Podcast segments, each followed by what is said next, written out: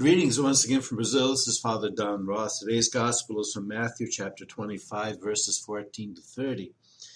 And it's the parable of the rich man who was going to another country to be made king there. And he divided up his money among his servants, as three of them, according to their capacities. And the one that got the least money was so afraid of his boss that he buried it, figuring that at least if he, you know, couldn't work with it, he wouldn't lose anything by just holding on to it. If he tried to work with it, he might lose money and he'd really be in trouble with his boss. And the boss came back and was mad at him because he didn't even try. He didn't even try. Now, in our lives, so many times, we have our talents that we've developed, you know, profession, whatever it might be, and we know we can do certain things.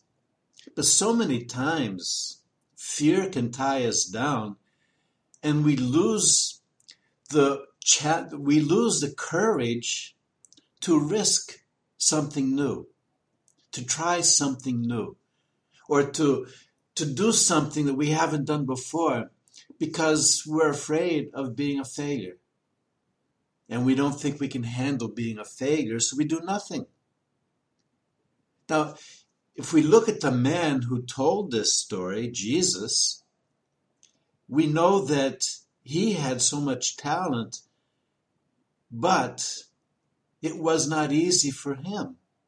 Think of Holy Thursday night when he went to the garden and he threw himself on the ground in agony because he knew he'd be going through everything on Good Friday.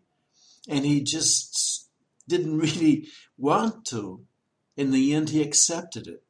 He uh, risked his life. He risked everything.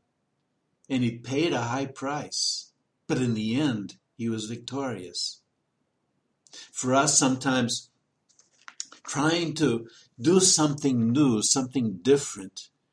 We think of how hard it's going to be, what we have to do, what we have to learn, the time we have to spend learning how to do whatever it happens to be. For instance, painting, wood carving, anything. In the end, we give up before we start because we may not be able to do it. And we are afraid of looking like a fool if we start it and can't finish. But what we lose is the possibility that all of a sudden I will discover something that helps me really be happy with myself. A talent that I can develop, a talent that I got from God that I didn't really understand that I had. And it gives me so much pleasure to be able to do something new. So, we have to understand what Jesus is saying. Take courage Try something. Do anything. Don't just be happy where you are. Try and do something different because the results can be great in your life. Thanks for listening. God bless and take care.